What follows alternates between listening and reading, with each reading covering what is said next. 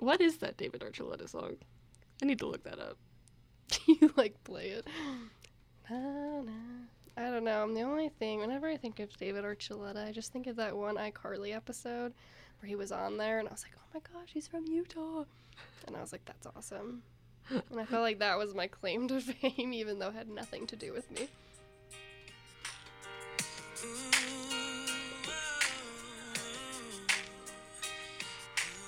Oh, yeah. Utah State Anthem. We found it. Oh, my gosh. I got an email. I get, like, emails about, like, concerts coming around, and there was one that was about him, but it was in the He's Logan. He's still singing? Yeah, except where he was playing, it was in the Logan High School Auditorium. Oh. Classic. Oh, my gosh. I, like, just remember, remember Corn Bellies, how they do, like, a big, uh, oh, like, yeah, corn maze corn or whatever, maze. And it was his face. Oh, yeah. I, I was like, that. I'm in his eye. Anyway. Uh, this is going to be our thing for the podcast this season. We're, is, we have to start David, with David Archuleta. It's David Archuleta all the time. All right. Well, now that we're two minutes into this recording. Oh. um, Hello, everyone, and welcome back to our second episode of From the Hill, a thirteen-episode podcast following the Utah legislative session over the next six weeks.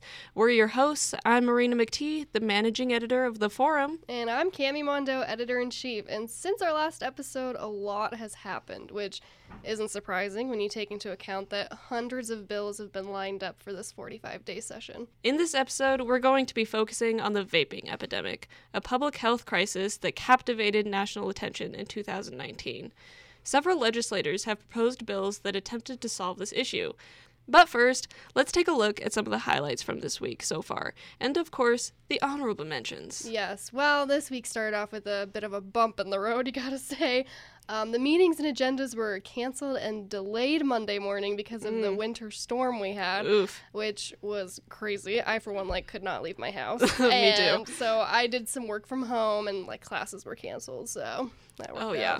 Yeah, my street doesn't get plowed, so oh, there was, like, wonderful. two feet of snow outside of my house, and I could just, I couldn't leave. Yeah. We had to plow, we had to, like, shovel our driveway, like, three times. Ugh. Like, it was throughout the I day. I know, I had to, like, insane. debury my car, and it was a wonderful experience, but a lot still happened this week. Um, no bills were passed by the governor yet, but just the one that we talked about last week, which is the tax reform bill.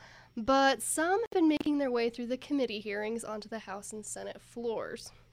One bill in particular is a bill that would allow U- the Utah Division of Motor Vehicles, or the D M V, to refuse to issue a license plate that mocks someone's race, color, age, gender, religion, et cetera. Basically, a characteristic about the person that they can't change. This move is from Senator Luz Escamilla, and it comes from and it comes after the controversy of a license plate that's been spotted throughout Utah saying Deportum. Yeah, I think that's supposed to be Deportum. Yeah, Deportum. Uh, yeah. God, so much effort. That license plate was recalled, and a couple other ones were too, like one that said four twenty, and one that said, like, foreplay, another one said three Merlot, but none of them really hit home like Deportum did. Um, somehow that one got through the motor division leadership in twenty fifteen, has been driving around for close to five years, even though there's been three separate complaints that have been made since then. Man. Yeah, that's, like, why do you need that on your license plate? Do you I, look at your license plate that often? I, honestly, sometimes I need to know what my license plate number is, and I'm not near my car, so I text my sister, because some, for some reason she remembers what it is. I couldn't tell you what mine is right now. Mm-hmm. So. Yeah, but, like, also, that is required for many legal forms. Yeah, and it's like, how did that get through the leadership? I'm sure a couple different people have to sign off on it, and it's blatantly says Deportum. So, yeah. I don't know how that happened. But yeah. Next, um, another Utah lawmaker is pushing for a bill that could require label warnings on pornography for minors who may be watching it. Basically, things that say the program could impair their brain development, their emotional development, how it could affect intimate relationships and make it difficult to maintain those. Yeah, it also warns against how that kind of material could lead to harmful and addictive behavior and low self-esteem. It could also cause objectification and sexual violence and more.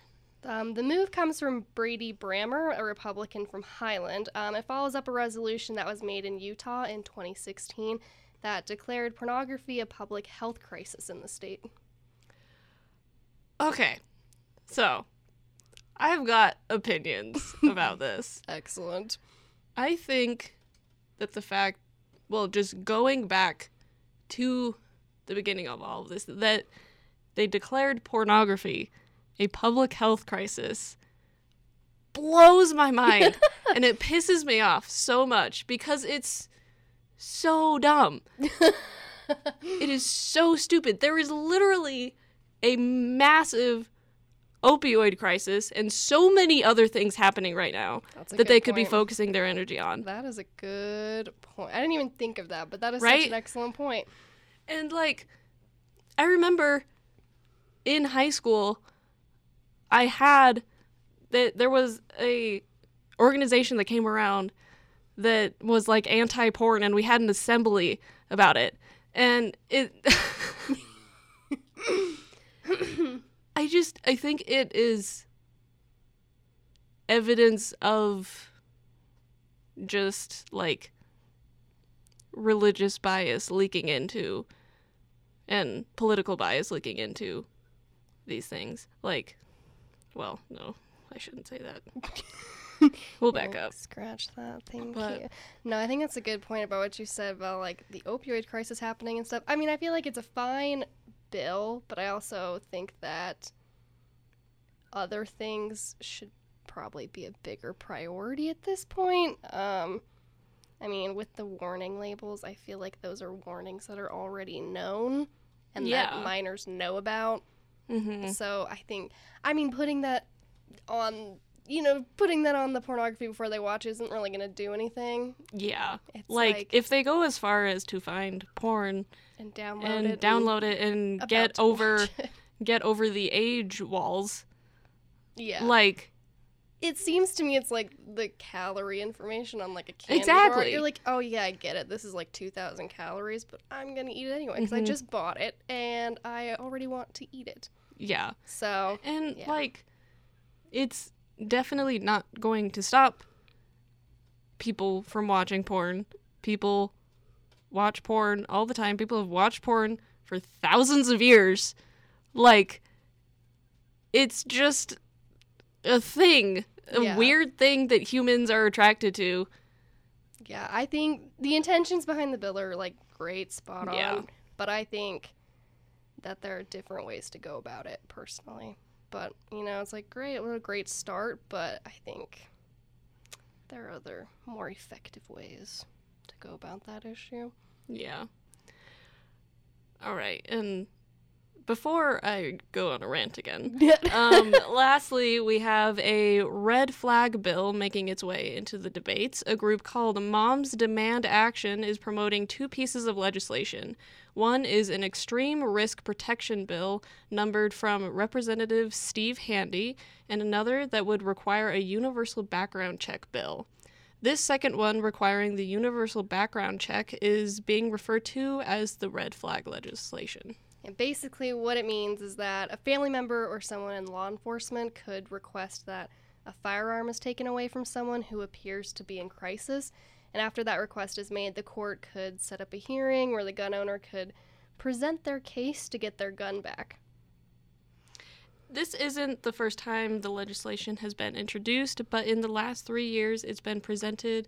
It's never gotten past a committee hearing. First of all, just want to say, love the name Moms Demand Action. Mm-hmm. Yes, mothers, do it. Um, personally, I think this is like kind of I mean, I think it's pretty good legislation. Mm-hmm. I think that if someone is in crisis and someone can obviously observe that and they just want to take this, like, weapon that they could use to harm themselves or other people away, I think that's great. Like, go for it. And also it gives them an opportunity that, like, maybe if that wasn't, like, they're not actually in crisis, it gives them a chance mm-hmm. to present their case to get, you know, their property back. So, yeah. Yeah. And I think that this is would be a really good first step to initiating gun control in more conservative sta- conservative states like Utah. You know, like, Utah is never, ever going to vote to, you know, like, ban any sort of guns. You know, like, yeah. that's just not going to happen. But giving people the power to say, I do not feel safe with this in this home, and I don't feel like it's... I don't feel like other people are safe in this home with this in the household. Like, giving them the power to get rid of that gun is really powerful. What I really like about this one is also that it, like, acknowledges the whole mental health thing behind it, because I think that's a huge por- part of the gun control debate that is never talked about. Yeah. That guns themselves, like, they're part of the issue, but they're not the issue themselves. It's the person holding the gun as well. And so I think that acknowledging the fact that someone is in crisis and that you should take away that weapon that they could use for, a, like, you know, a hot second mm-hmm. while they figure it out. And I think that's important. So. Yeah. Yeah. Like, you know, um, like with in domestic violence situations, like having a gun in the house increases the chance of a death by like five hundred percent. And, like, even just in someone's crisis of suicide or suicidal thoughts or something like that, like, taking, because the gun is the easiest form of committing that act, then just taking that away, like, decreases the chance of it succeeding significantly. I agree. Well, that's enough of the headlines from this week, so let's move on to the honorable mentions, kind of lighten the mood mm-hmm. a little bit. All right, the first one we have is called the Motion Picture Incentives Amendment, which just passed its first hearing in the Senate. With this bill, it basically just wants to continue establishing Utah as a film-friendly state and encouraging people to film here. Yeah, so the argument here is that not only is Utah super cool, um, it's beautiful, it would bring money here, and it would help out the economy if people filmed.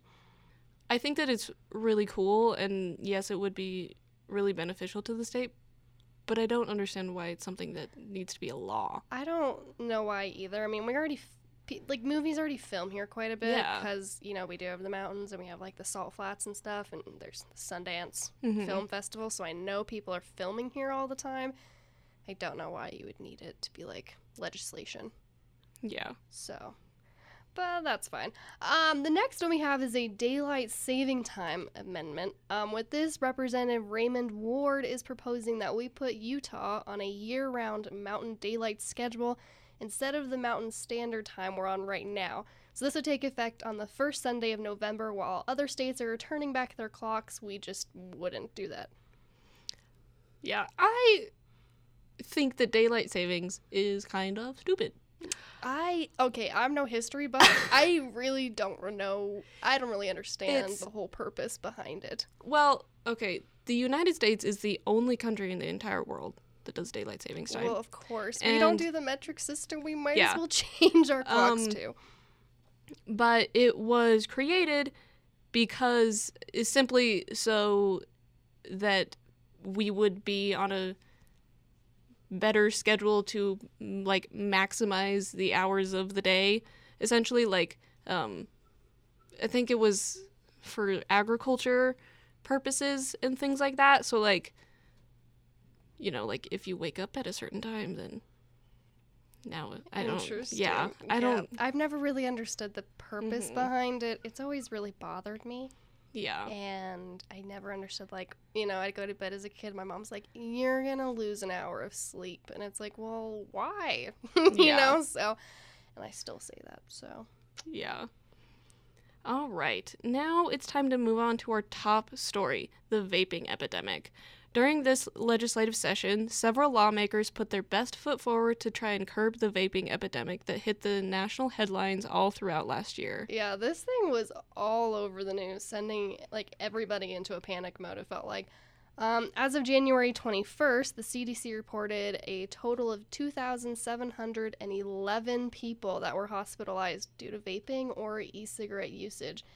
And on top of that, sixty deaths have been confirmed in twenty-seven states and D C Looking at the data, the outbreak seemed to have peaked way back in September, where coincidentally news outlets stopped talking about it as much, but new cases and deaths are still being reported, and it's cause- causing lawmakers to want to do something about it. So in Utah's legislative session alone, there are at least six bills combating it. We're going to talk about three of those. Yes, so first we have a bill in the Senate House called Youth Electronic Cigarette, Marijuana, and Other Drug Prevention Program. Program. This would create a prevention program within the Department of Health that specifically looks at these issues. So it creates various reporting requirements and a sunset date, which basically means if someone's contracted to do something related to e-cigarettes or vaping, like forfeit their materials or show up to court or something like that, they have a deadline date that they have to do it by. I think that, I don't know, I have mixed opinions about L- what lawmakers are doing to curb this epidemic. Like, yes, it is absolutely horrendous what is happening to these people, but also I think a lot of the legislation is mistargeted. I feel like it's just a little vague too, like reporting requirements, but like requiring who to report what. You know what I mean? Yeah. So it just is a little, I mean, it's great creative program that specifically looks at this kind of stuff, but mm-hmm. yeah, and I think definitely like having a program that is looking into what is actually happening will definitely help because, because like, as I said, a lot of uh, the legislation and the blame has been mistargeted. Yeah. In what is actually happening. And I'm glad, like, this doesn't just look at, like, e-cigarettes, because that's not the whole issue. It's mm-hmm. also looking at, like, marijuana and other drugs, which is, you know, that's great that they can mm-hmm. look at beyond just what the headlines are talking about. Yeah, and the C D C has said that, like, uh, black market T H C vaping mm-hmm. has accounted for the majority. Yeah, so, like, I think just illnesses. Getting more education on it would yeah. really help. Another bill on the table is going through Senator Alan Christensen, which would establish a new tax on nicotine products, which in turn would be used to hire more officers to enforce these violations. Sounds like a trade-off to me. Exactly. It would put permanent requirements on selling nicotine products, including requiring vendors to keep itemized receipts. There would be penalties if they didn't do that. There would be penalties if there was an uncivil sale, like underage or something like that, and it would require that nicotine products clearly lab- label they have nicotine on them. Um, no, yeah, I think this is a good one, too. I think mostly, like, all of these, as you go through them, you're like, eh, it's, like, kind of okay, but, like, if they're all working together, it's like, yeah, this is pretty strong. I wonder why they're doing them all separately. Yeah. Honestly, but... I mean, I personally, like, yes, like, having... making sure that, like, uh, vendors aren't selling to underage people, like, mm-hmm.